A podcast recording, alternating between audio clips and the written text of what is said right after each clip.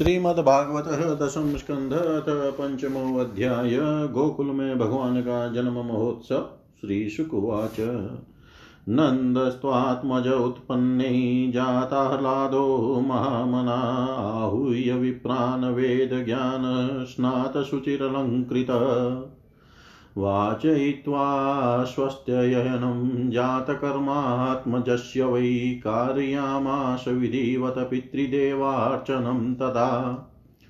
धेनूनां नियुतैः प्रादाद्विप्रेभ्य समलङ्कृतैः तिलाद्रीन् सप्तरत्नौघशातकौम्भाम्बरावृतान् कालेन स्नानशौचाभ्यां संस्कारैस्तपसेज्यया शुध्यति दाने सन्तुष्टया द्रव्याण्यात्मात्मविद्या।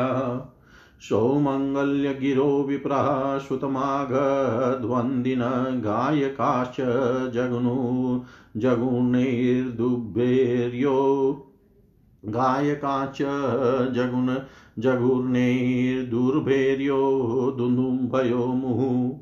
व्रजः सम्मृष्टं ससिक्तद्वारा जिर्गृहान्तरचित्रध्वजः पताकास्त्रकय चेलपल्लवतोरणे गावो वृषः वत्सत्रा हरिद्रा तेलरुषिता विचित्रधातुर्बहर्यस्रग्वस्त्रकाञ्चनमालिन महाहर्वस्त्राभरणकं चुकोष्णीशभूषिता गोपाः समाययुराजन्नानोपायन् पानय गोप्यश्चाकर्ण्यमुदिता यशोदाया श्रुतोद्भवम् आत्मानं भूषया चक्रुर्वस्त्राङ्कल्पाञ्जनादिभिः नवकुङ्कुमकिं जल्कमुखपङ्कजभूतय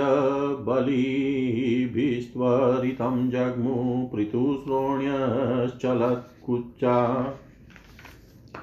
गोप्यश्रुमृष्टमणिकुण्डलनिष्ककण्ठयश्चित्राम्बराः पतिशिखाच्युतः माल्यवर्षाः नन्दालयं सबलया व्रजति विरेजुर्व्या लोलकुण्डलव्योदहरा व्योदर्हारशोभा ता आशिषः प्रयुञ्जानाश्चिरं पाहिति बालकै हरिद्राचूर्णतेलाद्भिः सिञ्चन्त्योऽयनमुज्जगु अवाद्यन्तविचित्राणि वादित्राणि महोत्सवे कृष्णे विश्वेश्वरे अनन्ते नन्दस्य व्रजमागते। गोपा परस्परं हृष्टा दधिक्षीरघृताम्बुभिः आशिञ्चन् आशिञ्चन्तो विलिम्पन्तो नवनीतैश्च चिक्षिपुः। नन्दो महामनास्तेभ्यो वासोऽलङ्कारगोधनं सुतमागधवन्दिभ्यो ये अन्ये विद्योपजीविन। तैस्ते कामेरदिनात्मा यथोचितमपूजयत् विष्णोराराधनार्थाय स्वपुत्रस्योदयाय च। रोहिणी च महाभागानन्दगोपाभिनन्दिता व्यचरद दिव्यवास श्रीकण्ठाभरणभूषिता। तत आरभ्य नन्दस्य व्रजः सर्वसमृद्धिमान् हरेर्निवासात्मगुणैरमाक्रीडमभून्नृप गोपान् गोकुलरक्षायां निरूपय मथुरां गतः नन्दकंसस्य वार्षिक्यं करं दातुं कुरुद्वः। वसुदेव उपसृत्य भ्रातरं नन्दमागतं ज्ञात्वा दतकरं राज्ञै ययो तदवमोचनम् तं दृष्ट्वा सहसोताय देहप्राणमिवागतं प्रीतप्रियतमं दोभ्र्यां सस्वजे प्रेमविवल। पूजितः सुखमाशिन पृष्टवानामयमादृत प्रसक्तधीष्वात्मजयोरिदमा विशाम्पते दिष्टया भ्रातः प्रवयसः इदानीम प्रजस्यते प्रजाशाया निवृतस्य प्रजायत सम्पद्यत। दिष्टया संसारचक्रेऽस्मिन् वर्तमान पुनर्भव उपलब्धो भवानद्य दुर्लभं प्रियदर्शनम् नैकत्र प्रियसंवासः सुहृदां चित्रकर्मणाम् ओघेन व्यूह्यमानानां प्लवानां स्रोतसो यथा। कचितः पशव्यं, निरुज्यं भूर्यम्बुतृणविरुद्धं बृद्वनं तदधुना यत्राशै त्वं सुहृद्वृत। भ्रातर्मम सुतः कश्चिन्मात्रा सह भवद्व्रजै तातं भवन्तं मन्वानो भवदभ्यामुपलालित।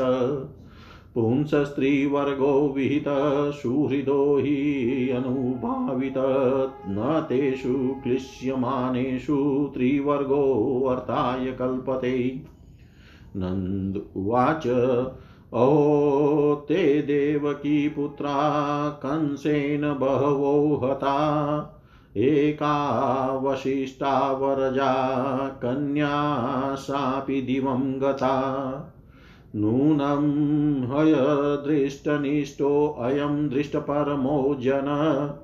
अदृष्टमात्मनस्तत्त्वं यो वेदन स मूयति वसुदेव उवाच, करो वै वार्षिको दतो राज्ञै दृष्टा वयं च व नेहस्तेयं बहुतितं सन्त्युत्पाताश्च गोकुले। श्रीशुकुवाच इति नन्दादयो गोपा प्रोक्तास्ते शौरिणा ययु अनोभिरनद्युद्युक्तै तमनुज्ञाप्य गोकुलम् अनोभिरनडुद्युक्तैस्तमनुज्ञाप्य गोकुलम्। श्री सुखदेव जी कहते हैं, परिचित नंद बाबा बड़े मनस्वी और उदार थे।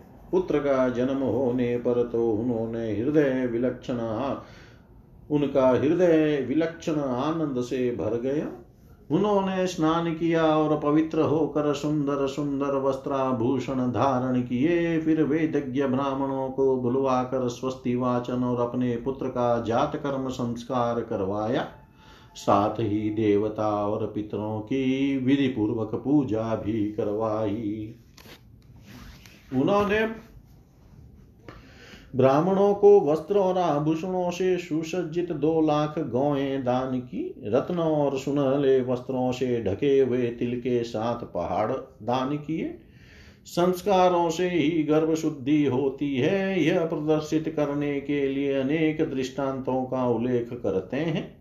समय से नूतन जल अशुद्ध भूमि आदि स्नान से शरीर आदि प्रक्षालन से वस्त्रादि संस्कारों से गर्भादि तपस्या से इंद्रियादि यज्ञ से ब्राह्मण आदि दान से धन धान्यादि और संतोष से मन आदि द्रव्य शुद्ध होते हैं। परंतु आत्मा की शुद्धि तो आत्मज्ञान से ही होती है। उस समय ब्राह्मण, सूत मागध और वंदीयन मंगलमय आशीर्वाद देने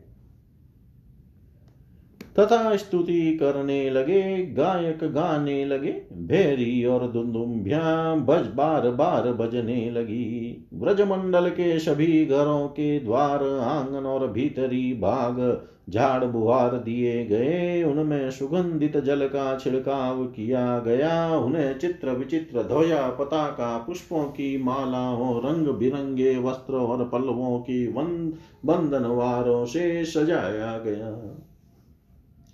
गाय, बैल और बछड़ों के अंगों में हल्दी तेल का लेप कर दिया गया और उन्हें गेरू आदि रंगीन धातुएँ, मोर पंख फूलों के हार, तरह तरह के सुंदर वस्त्र और सोने की जंजीरों से सजा दिया गया।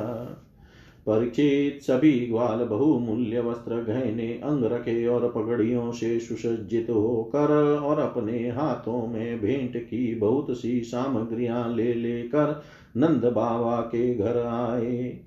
यशोदा जी के पुत्र हुआ है, यह सुनकर गोपियों को भी बड़ा आनंद हुआ। उन्होंने सुंदर सुंदर वस्त्र आभूषण और अंजन आदि से अपना श्रृंगार किया।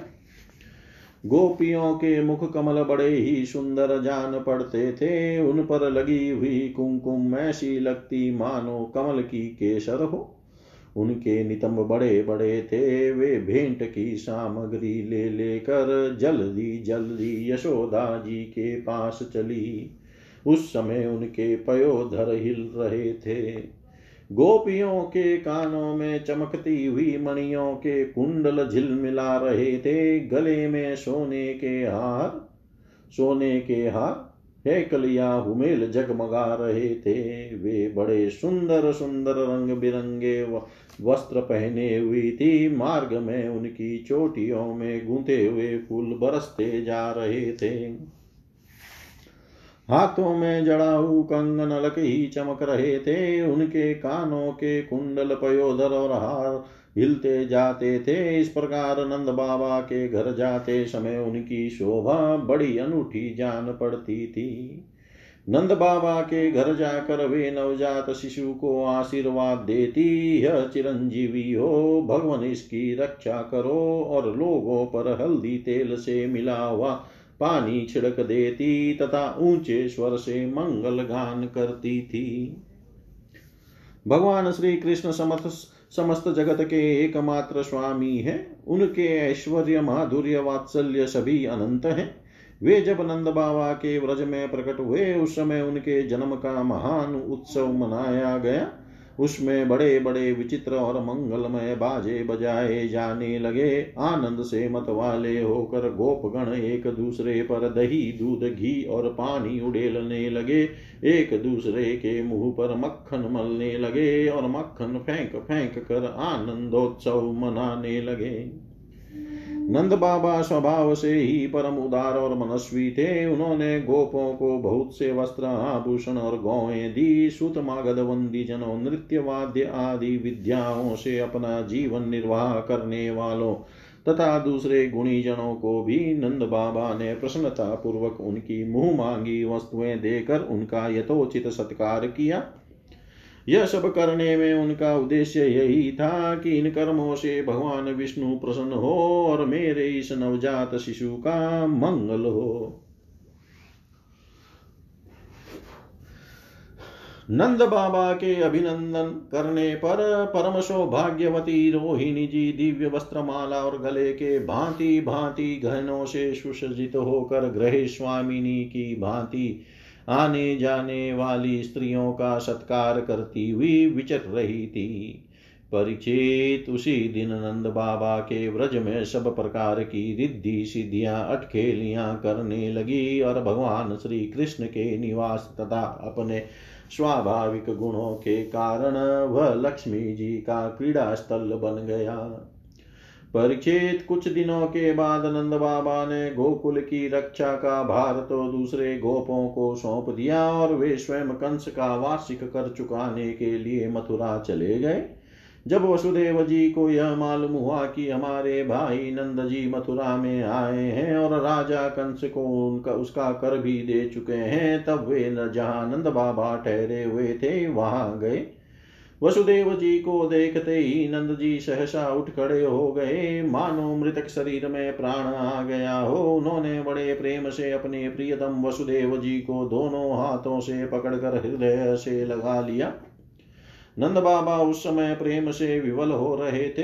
परीक्षित नंद बाबा ने वसुदेव जी का बड़ा स्वागत सत्कार किया। वे आदर पूर्वक आराम से बैठ गए। उस समय उनका चित अपने पुत्रों में लग रहा था। वे नंद बाबा से कुशल मंगल पूछ कर कहने लगे, वसुदेव जी ने कहा, भाई, तुम्हारी अवस्था ढल चली थी और अब तक तुम्हें कोई संतान नहीं हुई थी। यहाँ तक कि अब तुम्हें संतान की कोई आशा भी न थी। यह बड़े सौभाग्य की बात है कि अब तुम्हें संतान प्राप्त हो गई। यह भी बड़े आनंद का विषय है कि आज हम लोगों का मिलना हो गया, अपने प्रेमियों का मिलना भी बड़ा दुर्लभ है। इस संसार का चक्र ही ऐसा है, इसे तो एक प्रकार का पुनर्जन्म ही समझना चाहिए। जैसे नदी के प्रबल प्रवाह में बहते हुए बेड़े और तिनके सदा एक साथ नहीं रह सकते, वैसे ही सज्ञ संबंधी और प्रेमियों का भी एक स्थान पर रहना संभव नहीं है। यद्यपि वह सबको प्रिय लगता है, क्योंकि सबके प्रारब्ध कर्म अलग अलग होते हैं। आजकल तुम जिस महावन में अपने भाई बंधु और स्वजनों के साथ रहते हो, उसमें जल घास और लता पत्र आदि तो भरे पूरे हैं न। वह वन पशुओं के लिए अनुकूल और सब प्रकार के रोगों से तो बचा है। भाई, मेरा लड़का अपनी माँ रोहिणी के साथ तुम्हारे व्रज में रहता है। उसका लालन पालन तुम और यशोदा करते हो। इसलिए वह तो तुम्ही को अपने माता पिता मानता होगा। वह अच्छी तरह है न। मनुष्य के लिए वे ही धर्म, अर्थ और काम शास्त्र भीत हैं, जिनसे उसके स्वजनों को सुख मिले। जिनसे केवल अपने को ही सुख मिलता है, किंतु अपने स्वजनों को दुख मिलता है। वे धर्म, अर्थ और काम हितकारी नहीं है। नंद बाबा ने कहा, भाई वसुदेव कंस ने देवकी के गर्भ से उत्पन्न तुम्हारे कई पुत्र मार डाले। अंत में एक सबसे छोटी कन्या बच रही थी, वह भी स्वर्ग से डार गई। इसमें संदेह नहीं कि प्राणियों का सुख दुख भाग्य पर ही अवलंबित है। भाग्य ही प्राणी का एकमात्र आश्रय है। जो जान लेता है कि जीवन के सुख दुख का कारण भाग्य ही है, वह उनके प्राप्त होने पर मोहित नहीं होता। वसुदेव जी ने कहा, भाई, तुमने राजा कंस की को उसका सालाना कर चुका दिया। हम दोनों मिल भी चुके, अब तुम्हें यहाँ अधिक दिन नहीं ठहरना चाहिए, क्योंकि आजकल गोकुल में बड़े बड़े उत्पात हो रहे हैं। श्री सुखदेव जी कहते हैं, परीक्षित जब वसुदेव जी ने इस प्रकार कहा, तब नंद आदि गोपों ने उनसे अनुमति ले, बैलों से जुते हुए छकड़ों पर सवार होकर गोकुल की यात्रा की। इति श्रीमद्भागवते महापुराणे पारमहंस्यां संहितायां दशम स्कन्धे पूर्वार्धे नन्दवसुदेवसङ्गमो नाम पञ्चमोऽध्याय सर्वं श्रीशां सदाशिवार्पणम् अस्तु। ॐ विष्णवे नमः, ॐ विष्णवे नमः। ॐ विष्णवे नमः। श्रीमद्भागवत दशम स्कन्दत षष्ठोऽध्याय पूतनावधार स्त्रीशुकुवाच। नन्दपतिः वचशौरेर्नमृषेति विचिन्तयन् हरिं जगाम शरणमुत्पाता गमशङ्कित। कंसेन प्रहिता घोरा पुतना बालघातिनी शिशुंशचार निघ्नन्ति पुरग्रामव्रजादिषु न यत्र श्रवणादीनि रचोग्नानि स्वकर्मसु कुर्वन्ति सात्वतां भर्तुर्यातु धान्यश्च तत्र हि शाखोचर्यैकदोपेत्य पुतनानन्दगोकुलं योषित्वा माययात्मानं प्राविशत कामचारिणी तां केशबन्धव्यतिशक्तमलिकां बृहिन्नितम्बस्तन्न कृत्रमध्यमां सुवाससं कम्पितकर्णभूषण द्विषोलशतकुन्तलमण्डिताननाम् वल्गुस्मितापाङ्गविसर्गवीक्षितैर्मनोहरन्ति वनितां व्रजोकसाम् अमंसन्ताम्भोजकरेण रूपिणी गोप्यः श्रियं द्रष्टुमिवागतां पतिम् बालग्रहस्तत्र विचिन्वति शिशून् यदृच्छयानन्दगृहे असदन्तकं बालं प्रतिछिन्न निजोरुतेजसं ददश वशी विबुध्य तां बालकमारिकाग्रहं चराचरात्मा सह निमिलिते क्षण अनन्तमारोपयन्दकं मन्तकं यशो यथोरगं सुप्तमबुद्धिरजुधि। तां तीक्ष्णचितामतीवां चेष्टितां वीक्षान्तराकोशपरिच्छदासि।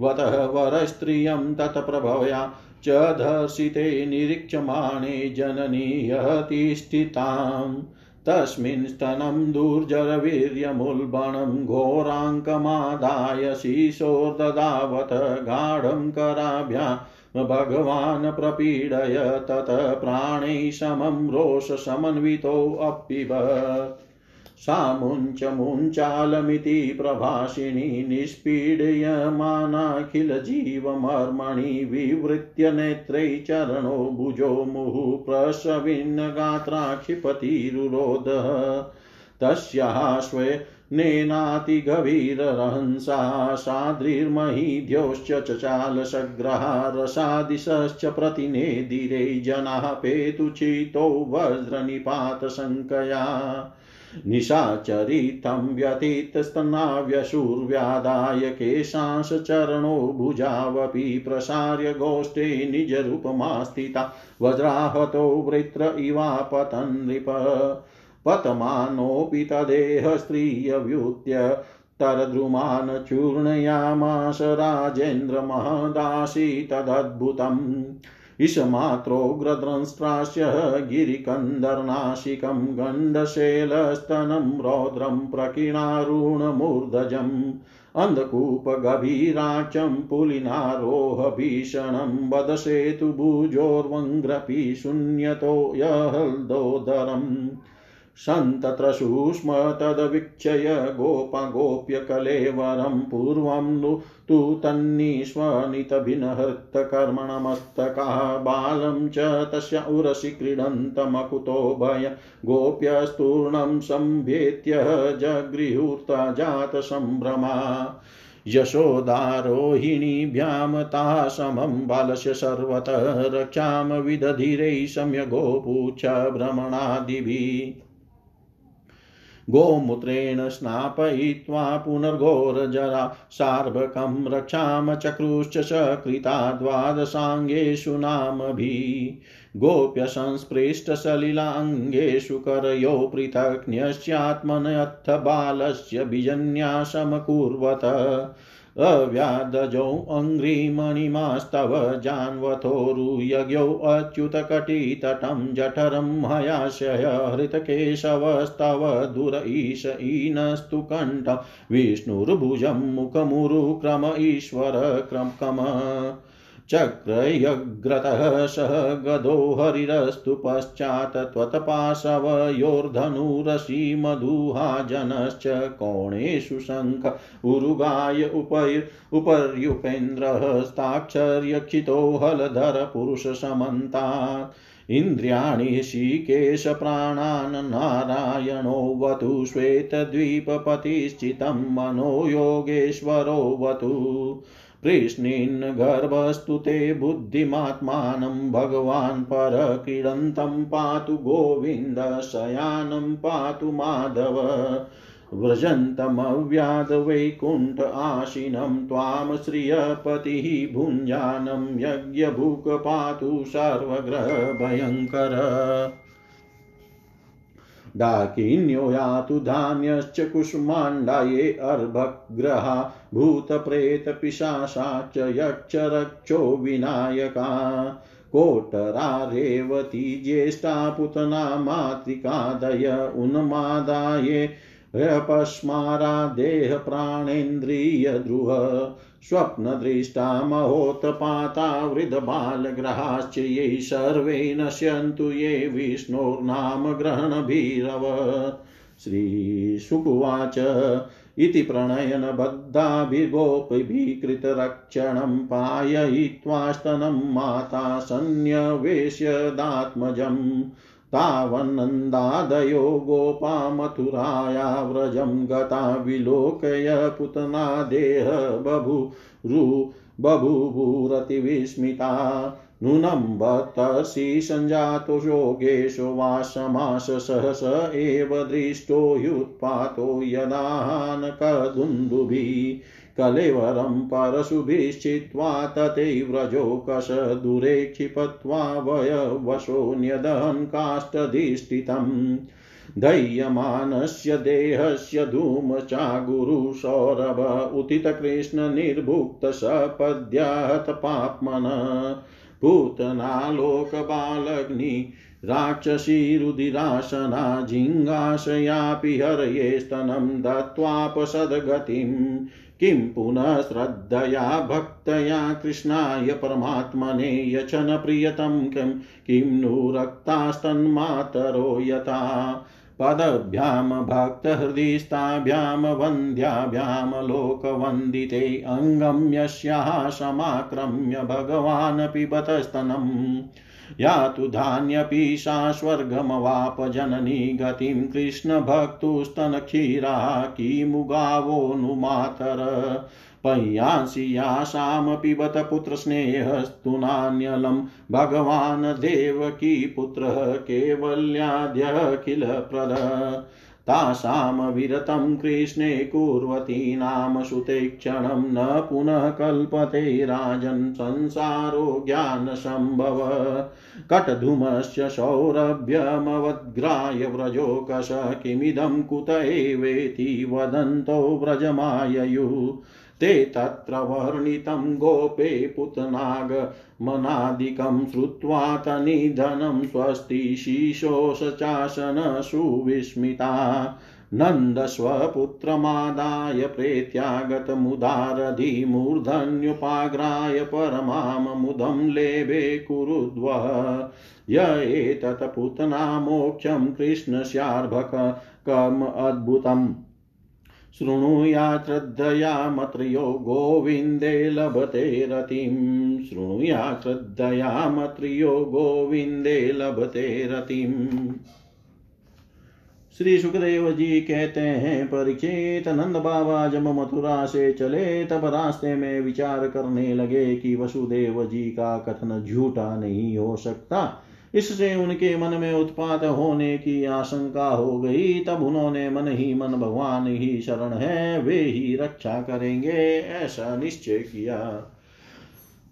पूतना नाम की एक बड़ी क्रूर राक्षस थी। उसका एक ही काम था, बच्चों को मारना। कंस की आज्ञा से वह नगर ग्राम और हीरों की बस्तियों में बच्चों को मारने के लिए घूमा करती थी। जहाँ के लोग अपने प्रतिदिन के कामों में राक्षसों के भय को दूर भगाने वाले भक्तवत्सल भगवान के नाम, गुण और लीलाओं का श्रवण, कीर्तन और स्मरण नहीं करते, वहीं ऐसी राक्षसियों का बल चलता है। वह पूतना आकाश मार्ग से चल सकती थी और अपनी इच्छा के अनुसार रूप भी बना लेती थी। एक दिन नंद बाबा के गोकुल के पास आकर उसने माया से अपने को एक सुंदर युवती बना लिया और गोकुल के भीतर घुस गई। उसने बड़ा सुंदर रूप बनाया था। उसकी चोटियों के बेले के, चोटियों में बेले के फूल गूंथे हुए थे, सुंदर वस्त्र पहने हुए थी। जब उसके कर्णफूल हिलते थे, तब उनकी चमक से मुख की और लटकी हुई अलके और भी शोभायमान हो जाती थी। उसके नितंब और कुछ कलश ऊँचे ऊँचे थे और कमर कमर पतली थी। वह अपनी मधुर मुस्कान और कटाक्ष पूर्ण चितवन से वज्रवास व्रजवासियों का चित्र चुरा रही थी। उस रूपवती रमणी को हाथ में कमल लेकर आते देख गोपियाँ ऐसी उत्प्रेक्षा करने लगी। मानो स्वयं लक्ष्मी जी अपने पति का दर्शन करने के लिए आ रही हो, आ रही हैं। पूतना बालकों के लिए ग्रह के समान थी। वह इधर उधर बालकों को ढूंढती हुई अनायास ही नंद बाबा के घर में घुस गई। वहाँ उसने देखा कि बालक श्री कृष्ण सैया पर सोए हुए हैं। परिचित भगवान श्री कृष्ण दुष्टों के काल है। परंतु जैसे आग राख की ढेरी में अपने को छिपाए हुए हो, वैसे ही उस समय उन्होंने अपने प्रचंड तेज को छिपा रखा था। भगवान श्री कृष्ण चर अचल सभी प्राणियों के आत्मा है, इसलिए उन्होंने उसी क्षण जान लिया कि यह बच्चों को मार डालने वाला पूतना ग्रह है और अपने नेत्र बंद कर लिए। जैसे कोई पुरुष ब्रह्मवश सोए हुए सांप को रस्सी समझकर उठा ले, वैसे ही अपने काल रूप भगवान श्री कृष्ण को पूतना ने अपनी गोद में उठा लिया। मखमली म्यान के भीतर छिपी हुई तीखी धार वाली तलवार के समान पूतना का हृदय तो बड़ा कुटिल था। किंतु ऊपर से वह बहुत मधुर और सुंदर व्यवहार कर रही थी। देखने में वह एक भद्र महिला के समान जान पड़ती थी। इसलिए रोहिणी और यशोदा जी ने उसे घर के भीतर आई देख कर भी उसकी सौंदर्य प्रभा से हत प्रतिभ सी होकर कोई रोक टोक नहीं की, चुपचाप खड़ी खड़ी देखती रही। इधर भयानक राक्षसी पुतना ने बालक श्री कृष्ण को अपनी गोद में लेकर उनके मुँह में अपना स्तन दे दिया, जिसमें बड़ा भयंकर और किसी प्रकार भी पच न सकने वाला विष लगा हुआ था। भगवान ने क्रोध को अपना साथी बनाया और दोनों हाथों से उसके स्तनों को ज़ोर से दबाकर उसके प्राणों के साथ उसका दूध पीने लगे। वे उसका दूध पीने लगे और उनका साथी क्रोध प्राण पीने लगा। अब तो पूतना के प्राणों के आश्रय भूत सभी मर्म स्थान फटने लगे, वह पुकारने लगी, अरे छोड़ दे छोड़ दे, अब बस कर। वह बार बार अपने हाथ और पैर पटक पटक कर रोने लगी। उसके नेत्र उलट गए। उसका सारा शरीर पसीने से लथपथ हो गया। उसकी चिल्लाहट का वेग बड़ा भयंकर था। उसके प्रभाव से पहाड़ों के साथ, पृथ्वी और ग्रहों के साथ अंतरिक्ष डगमगा उठा। सातों पातालों और दिशाएँ गूंज उठी। बहुत से लोग वज्रपात की आशंका से पृथ्वी पर गिर पड़े। परीक्षित, इस प्रकार निशाचरी पूतना के स्तनों में इतनी पीड़ा हुई कि वह अपने को छिपा न सकी। राक्षसी रूप में प्रकट हो गई। उसके शरीर से प्राण निकल गए। मुँह फट गया, बाल बिखर गए और हाव, हाथ पाँव फैल गए। जैसे इंद्र के वज्र से घायल होकर वृत्रासुर गिर पड़ा था, वैसे ही वह भार गोष्ठ में आकर गिर पड़ी। राजेंद्र पूतना के शरीर ने गिरते गिरते भी छह कोष कोष के भीतर वृक्षों को कुचल डाला। यह बड़ी ही अद्भुत घटना हुई। पूतना का शरीर बड़ा भयानक था। उसका मुँह हल्के समान तीखी और भयंकर दाढ़ों से युक्त था। उसके नथुन ने पा नथुने पहाड़ की गुफा के समान गहरे थे और स्तन पहाड़ से गिरी हुई चट्टानों की तरह बड़े बड़े थे। लाल लाल लाल बाल चारों ओर बिखरे हुए थे। आँखें अंधे कुएँ के समान गहरी नितम नदी के करार की तरह भयंकर भुजाएँ जांगे और पैर नदी के पुल के समान तथा पेट सुखे हुए सरोवर की भांति जान पड़ते थे। पूतना के उस शरीर को देख कर सबके सब ग्वाल और गोपी डर गए। उसकी भयंकर चिल्लाहट सुनकर उनके हृदय, कान और सिर तो पहले से ही फट से रहे थे। जब गोपियों ने देखा कि बालक श्री कृष्ण उसकी छाती पर निर्भय होकर खेल रहे हैं, तब वे बड़ी गड़बड़ाहट और उतावली के साथ झटपट वहाँ पहुँच गई तथा श्री कृष्ण को उठा लिया। इसके बाद यशोदा और रोहिणी के साथ गोपियों ने गाय की पूंछ घुमाने आदि उपायों से बालक श्री कृष्ण के अंगों की सब प्रकार से रक्षा की। उन्होंने पहले बालक श्री कृष्ण को गोमूत्र से स्नान कराया, फिर सब अंगों में गोरज लगाई और फिर बारह अंगों में गोबर लगाकर भगवान के केशव आदि नामों से रक्षा की। उसके बाद गोपियों ने आचमन करके अज आदि ग्यारह बीज मंत्रों से अपने शरीरों में अलग अलग अंग न्यास एवं कर न्यास किया और फिर बालक के अंगों में बीज न्यास किया। वे कहने लगी, अजन्मा भगवान, तेरे पैरों की रक्षा करे, मणिमान घुटनों की यज्ञ पुरुष जांगों की, अच्युत कमर की, है ग्रीव पेट की, केशव हृदय की, इस वक्ष स्थल की सूर्य कंठ की, विष्णु बाहों की, उरुक्रम मुख की और ईश्वर सिर की रक्षा करे। चक्रधर भगवान रक्षा के लिए तेरे आगे रहे। गदाधारी श्री हरि पीछे, क्रमशः धनुष और खड़ग धारण करने वाले भगवान मधुसूदन और अजन दोनों बगल में शंखधारी उर्गाए, चारों कोनों में उपेंद्र, ऊपर हलदर, पृथ्वी पर और भगवान परम पुरुष तेरे सब और रक्षा के लिए रहे। ऋषिकेश भगवान इंद्रियों की और नारायण प्राणों की रक्षा करे। श्वेत द्वीप के अधिपति चित की और योगेश्वर मन की रक्षा करे। कृष्ण गर्भ तेरी बुद्धि की और परमात्मा भगवान तेरे अहंकार की रक्षा करे। खेलते समय गोविंद रक्षा करे। सोते समय माधव रक्षा करे। चलते समय भगवान वैकुंठ और बैठते समय भगवान श्रीपति तेरी रक्षा करे। भोजन के समय समस्त ग्रहों को भयभीत करने वाले यज्ञ भोक्ता भगवान तेरी रक्षा करे। डाकिनी राक्षसी और कुष्मांडा आदि बाल ग्रह भूत प्रेत, विशाच, यक्ष राक्षस और विनायक, कोटरा, रेवती, ज्येष्ठा, पुतना, मातृका आदि शरीर, प्राण तथा इंद्रियों का नाश करने वाले उन्माद, पागलपन एवं अपस्मार, मृगी आदि रोग स्वप्न में देखे हुए महान उत्पात वृद्ध ग्रह और बाल ग्रह आदि, ये सभी अनिष्ट भगवान विष्णु का नामोच्चारण करने से भयभीत होकर नष्ट हो जाए। श्री सुखदेव जी कहते हैं, परीक्षित, इस प्रकार गोपियों ने प्रेम पाश में बंद कर भगवान श्री कृष्ण की रक्षा की। माता यशोदा ने अपने पुत्र को स्तन पिलाया और फिर पालने पर सुला दिया। इसी समय नंद बाबा और उनके साथी गोप मथुरा से गोकुल में पहुँचे। जब उन्होंने पूतना का भयंकर शरीर देखा, तब वे आश्चर्यचकित हो गए। वे कहने लगे, यह तो बड़े आश्चर्य की बात है। अवश्य ही वसुदेव के रूप में किसी ऋषि ने जन्म ग्रहण किया है। अथवा संभव है वसुदेव जी पूर्व जन्म में कोई योगेश्वर रहे हो। क्योंकि उन्होंने जैसा कहा था, वैसा ही उत्पात यहाँ देखने में आ रहा है। तब तक व्रजवासियों ने कुल्लाड़ी से पूतना के शरीर को टुकड़े टुकड़े कर डाला और गोकुल से दूर ले जाकर लकड़ियों पर रखकर जला दिया। जब उसका शरीर जलने लगा, तब उसमें से ऐसा धुआँ निकला जिसमें से अगर की सी सुगंध आ रही थी क्यों न हो? भगवान ने जो उसका दूध पी लिया था, जिससे उसके सारे पाप तत्काल नष्ट हो गए थे। पूतना एक राक्षसी थी। लोगों के बच्चों को मार डालना और उनका खून पी जाना, यही उसका काम था। भगवान को भी उसने मार डालने की इच्छा से ही स्तन पिलाया था। फिर भी उसे वह परम गति मिली जो सत्पुरुषों को मिलती है। ऐसी स्थिति में जो पर ब्रह्म परमात्मा भगवान श्री कृष्ण को श्रद्धा और भक्ति के से माता के समान अनुराग पूर्वक अपनी प्रिय से प्रिय वस्तु और उनको प्रिय लगने वाली वस्तु समर्पित करते हैं। उनके संबंध में तो कहना ही क्या है? भगवान के चरण कमल सबके वंदनीय।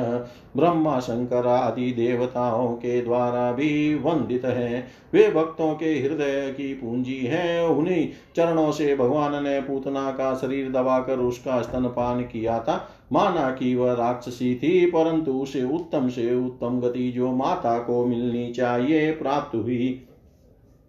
फिर जिनके स्तन का दूध भगवान ने बड़े प्रेम से पिया, उन गौवों और माताओं की तो बात ही क्या है? परिचित देव की नंदन भगवान के वल्या आदि सब प्रकार की मुक्ति और सब कुछ देने वाले हैं। उन्होंने व्रज की गोपियों और गोवों का वह दूध जो भगवान के प्रति पुत्र भाव होने से वात्सल्य स्नेह की अधिकता के कारण स्वयं ही झरता रहता था भरपेट पान किया। राजन, वे गौए और गोपियाँ जो नित्य निरंतर भगवान श्री कृष्ण को अपने पुत्र के ही रूप में देखती थी, फिर जन्म मृत्यु रूप संसार के चक्र में कभी नहीं पड़ सकती, क्योंकि यह संसार तो अज्ञान के कारण ही है। नंद बाबा के साथ आने वाले व्रजवासियों की नाक में जब चीता के धुएँ की सुगंध पहुँची, तब यह क्या है? कहाँ से ऐसी सुगंध आ रही है? इस प्रकार कहते हुए वे व्रज में पहुँचे। वहाँ गोपो ने उन्हें पूतना के आने से लेके मरने तक का सारा वृतांत कह सुनाया। वे लोग पूतना की मृत्यु और श्री कृष्ण के कुशल पूर्वक बच जाने की बात सुनकर बड़े ही आश्चर्यचकित हुए।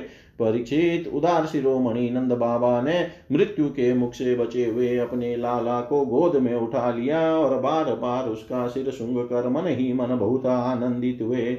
यह पूतना मोक्ष भगवान श्री कृष्ण की अद्भुत बाल लीला है, जो मनुष्य श्रद्धा पूर्वक इसका श्रवण करता है, उसे भगवान श्री कृष्ण के प्रति प्रेम प्राप्त होता है। इति श्रीमद्भागवते महापुराणे पारमश्याम संहितायां दशम स्कन्धे पूर्वार्धे षष्ठो अध्याय सर्वं श्रीशां सदाशिवार्पणम् ॐ विष्णवे नम, ॐ विष्णवे नम, ॐ विष्णवे नमः।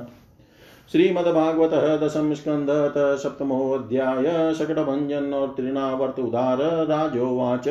येन येनावतारेण भगवान् हरिरीश्वर करोति कर्णरम्याणि मनोज्ञानि च न प्रभो। यत्रन्वतोपेत्य रतिर्वितृष्णा सत्त्वं न सुदयत्यचिरेण पुंसभक्तिर्हरो तत्पुरुषे च शङ्क्य तदेव हारं वदमन्यसे चेत्। अथान्यदपि कृष्णस्य लो तोकाचरितमद्भुतं मानुषं लोकमासाद्य तज्जातिमनुरुन्धत श्रीशुकुवाच कदाचिद्दोत्थानिकः कौतुकाप्लवै जन्म जन्मक्षः योगे समवेत योषितां वादित्रगीतद्विजमन्त्रवाचकैश्चकार शुनोरभिषेचनं सती। नन्दस्य पत्नीः कृतमज्जनादिकं विप्रैः कृतः स्वस्त्ययनं सुपूजिते अन्नाद्यवासस्रगभीष्टधेनुभिः सञ्जातनिद्राक्षमशिशयश्चने औथानिकोतशुक्यमना मनस्विनी समागतान् पूजयति व्रजोकश नेवाशृणोद वैरुदितं सुतस्य शारुदनस्तनातिचरणावुदक्षिपत्। अद्य शयानस्य शिरो शिशोरनोल्पकः प्रवालमृद्वङ्घ्रिहतं व्यवर्तत विध्वस्ताना नारसकूप्यभाजनं व्यतस्तः चक्राक्ष विभिन्नकुबरम् दृष्ट्वा यशोधा प्रमुखया व्रजस्त्रिय औत्थानिकै कर्मणि या समागतानन्दादयश्चाद्भुत दर्शनाकुला कथं स्वयं वै शकटं विपर्यगात् ऊचुरवयोषितः मतिन गोपान् गोपीश्च बालका रुदतानेन पादेन क्षिप्तमेतन संशय न ते श्रद्धधिरे गोपा बालभाषितमित्युत अप्रमेयं बलं तस्य बालकस्य न ते विदु। रुदन्तं सुतमादाय यशोदाग्रहशङ्किता कृतः स्वस्त्ययनं विप्रे सुक्तेस्तन्नमापययत पूर्ववत् स्थापितं गोपेर्बलिभिः सपरिच्छदं विप्राहुत्वार्चर्या चक्रुदध्यक्षतकुशाम्बुभिः ये असूयानृतदम्भे श्रिया हिंसामानविवर्जिता न तेषां सत्यशिलानामाशिषो विफला कृता इति बालकमादाय सामग्र्यजुरुपाकृतै जले पवित्रौषधिभिरभिषिच्य द्विजोत्तमे वाचयित्वा स्वस्तयनं नन्दगोपसमाहित हुत्वा चाग्निं द्विजातिभ्यः प्रादादनं महागुणम् गाव सर्वगुणोपेता वासस्रगृं ममालिनी आत्मजाभ्युदयार्थाय प्रादाते चान्वयुञ्जत। विप्रा मन्त्रविदो युक्तास्तेर्या प्रोक्तास्तथाशिषः ता निष्फला भविष्यन्ति न कदाचिदपि स्फुटम्। एकदारोहमारूढं लालयन्ति सुतं सती गरिमाणं शिशोर्वोढुं न शे गिरिकूटवत्। भूमौ निधाय तं गोपी विस्मिता भारपीडिता महापुरुषमादद्यो जगतामाशकर्मसु देत्यो नाम्ना तृणावर्तः कंसभृत्य प्रणोदितचक्रवातस्वरूपेण चक्रवातस्वरूपेण जहाराशीन नाशीम्भर्कम् गोकुलं सर्वमावृण्वन्नमश्नश्चक्षुषी रेणुभिरयन् सुमहाघोरशब्देन प्रदिशो दिश। मुहूर्तं भवद्गोष्ठं रजसा तमसावृतं सुतं यशोदा नापश्यत्तस्मिन्यस्तवती यत् नापश्यतः कश्चान् नात्मानं परं चापि विमोहित तृणावर्तनिसृष्टाभिः शर्कराभिरूपधृत् इति खरपवनचक्रपांशु वर्षेषु तपदवीं बला विलक्षय माता अतिकरुणमनुस्मरन्त्यशोचद भुवि पतितामृतवत्सका यथा गो।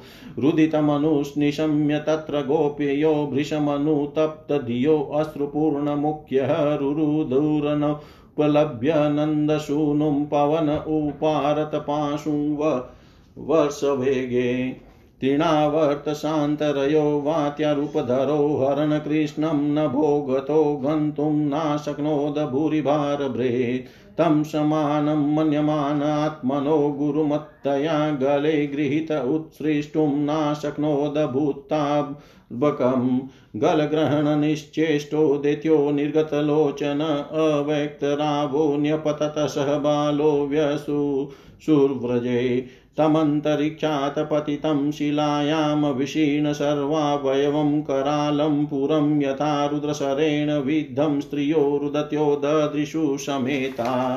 प्रादाय मात्रे प्रतिहृत्य विस्मिता कृष्णं च तस्योरसि लम्बमानं तं स्वस्तिमन्तं पुरुषादनीतं विहाय सा मृत्युमुखात् प्रमुक्तं गोप्यश्च गोपा किल नन्दमुख्या लभद्वा पुनः प्रापुरतीव मोदम्। अहो बतात्यमद्भुतमेष रक्षसा बालो निवृत्तिं गमितोऽभ्यगात पुनः हिंस्रः स्वपानेन विहिंसितः खलः साधुः समत्वेन भयाद् विमुच्यते। किं नस्तपश्चीर्णमधोक्षजार्चनं पूर्तेष्टदतमुतः भूतसौहृदं यत् सम्परेतः पुनरेव बालको दिष्टया स्वबन्धुन प्रणयनुपस्थितः। दृष्टवाद्भुतानि बहुशो नन्दगोपो बृहेद्वने वसुदेव वचो भूयो मानयामाश विस्मितः। एकदार्भकमादाय स्वाकमारोप्य भामिनी प्रश्नुतः पाययामास स्तनं स्नेहपरिप्लुता पृतपायस्य जननी सा तस्य मुखं लालयति राञ्जन्द्रिम्बतो ददृशे इदं। खमरोदसी ज्योतिरनिक निकमाशाः सूर्येन्दुवग्निश्वसनाम्बुधिश्च द्वीपाननगास्तदु। वर्णानि भूतानि यानि स्थिरजङ्गमानि। सा वीक्षय विश्वं सहसा राजन् सञ्जातवेपतु समिल्लय मृगसावाक्षी नेत्रे आशित आशितसुविस्मिता। सम्मिल्लय मृगसावाक्षी नेत्रे आशितसुविस्मिता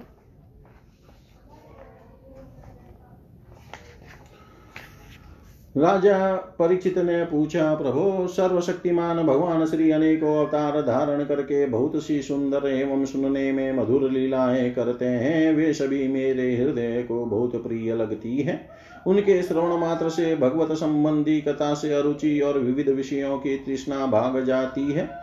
मनुष्य का अंतकरण शीघ्र से शीघ्र शुद्ध हो जाता है। भगवान के चरणों में भक्ति और उनके भक्तजनों से प्रेम भी हो जाता है। यदि आप मुझे उनके श्रवण का अधिकारी समझते हो तो भगवान की उन्हीं मनोहर लीलाओं का वर्णन कीजिए। भगवान श्री कृष्ण ने मनुष्य लोक में प्रकट होकर मनुष्य जाति के स्वभाव का अनुसरण करते हुए जो बाल लीलाएँ की है, अवश्य ही वे अत्यंत अद्भुत हैं। इसलिए आप अब उनकी दूसरी बाल लीलाओं का वर्णन कीजिए। श्री सुखदेव जी कहते हैं, परिचित, एक बार भगवान श्री कृष्ण के करवट बदलने का अभिषेक उत्सव मनाया जा रहा था। उसी दिन उनका जन्म नक्षत्र भी था। घर में बहुत सी स्त्रियों की भीड़ लगी हुई थी। गाना बजाना हो रहा था। उन्हीं स्त्रियों के बीच में खड़ी हुई सती साध्वी यशोदा जी ने अपने पुत्र का अभिषेक किया। उस समय ब्राह्मण लोग मंत्र पढ़कर आशीर्वाद दे रहे थे। नंद रानी यशोदा जी ने ब्राह्मणों का खूब पूजन समान किया। उन्हें अन वस्त्र माला गाय आदि, मुँह मांगी वस्तुएँ दी। जब यशोदा ने उन ब्राह्मणों द्वारा स्वस्ति वाचन कराकर स्वयं बालक के नहलाने आदि का कार्य संपन्न कर लिया, तब यह देख कर कि मेरे लल्ला के नेत्रों में नींद आ रही है। अपने पुत्र को धीरे से सैया पर सुला दिया। थोड़ी देर में श्याम सुंदर की आँखें खुली तो वे स्तन पाने, पान के लिए रोने लगे। उस समय मनस्वनी यशोदा जी उत्सव में आए। वे व्रजवासियों के स्वागत सत्कार में बहुत ही तन्मय हो रही थी।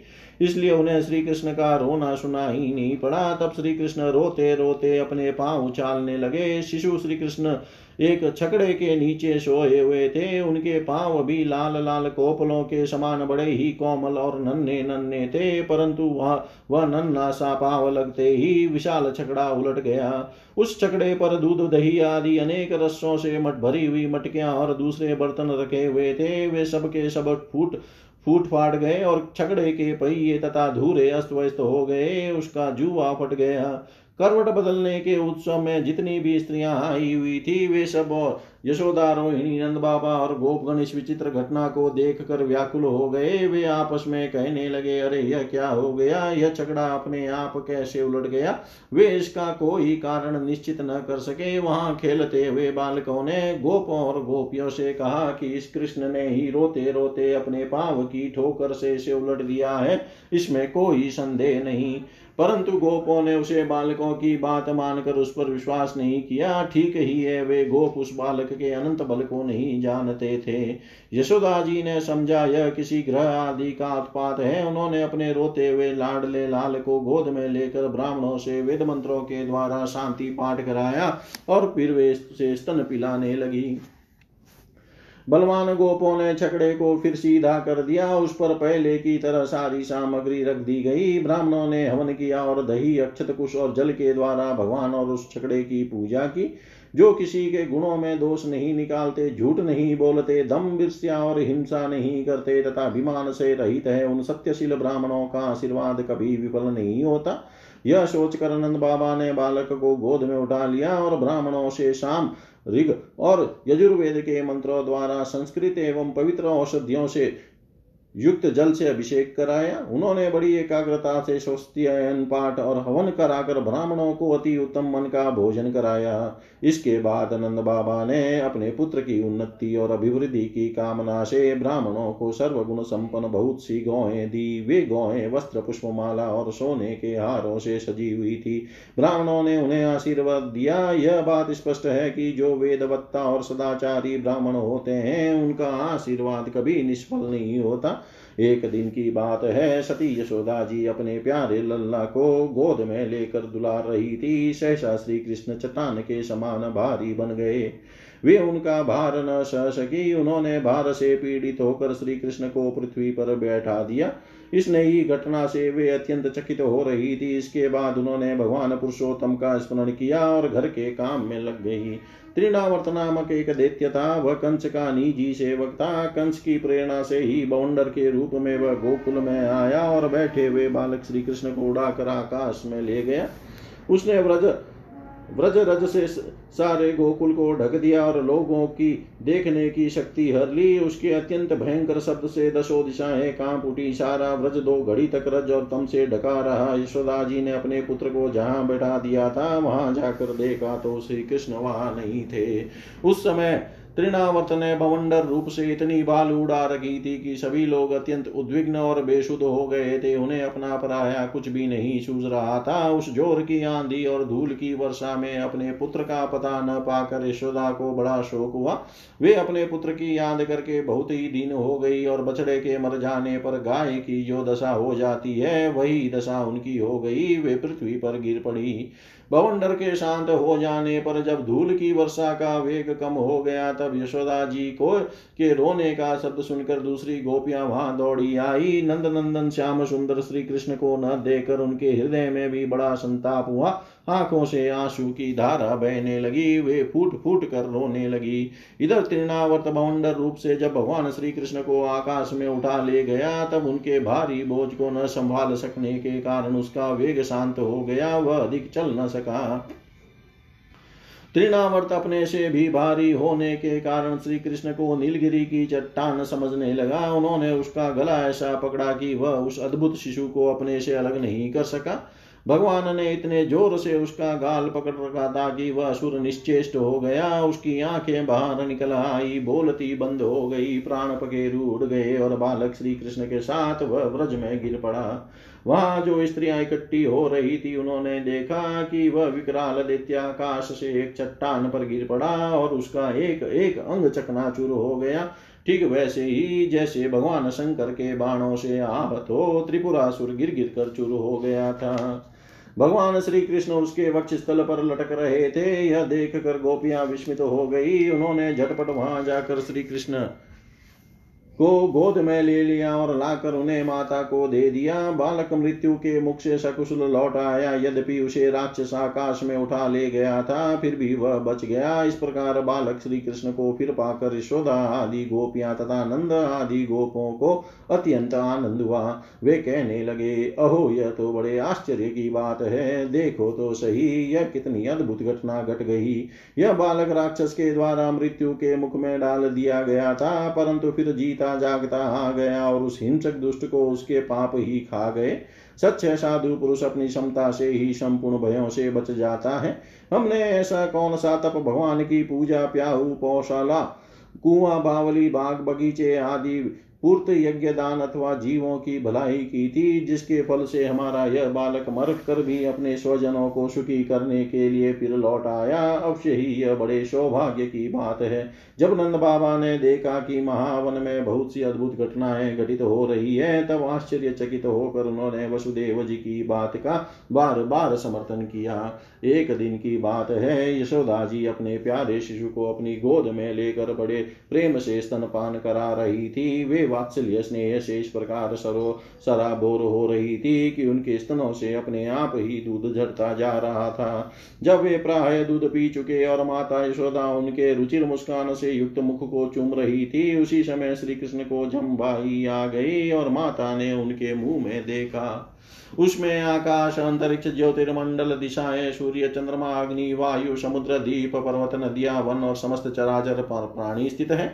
परीक्षित अपने पुत्र के मुँह में इस प्रकार सहसा सारा जगत देख कर मृग शावक नयनी, यशोदा जी का शरीर काँप उठा। उन्होंने अपनी बड़ी बड़ी आँखें बंद कर ली। वे अत्यंत आश्चर्यचकित हो गई। इति श्रीमद्भागवते महापुराणे पारमश्याम संहितायाम। दशम स्कंदे पूर्वार्धे तृणावर्तमोक्षो नाम सप्तमोऽध्याय सर्वं श्रीशां सदाशिवार्पणम् अस्तु। ॐ विष्णवे नम, ॐ विष्णवे नम, ॐ विष्णवे नमः।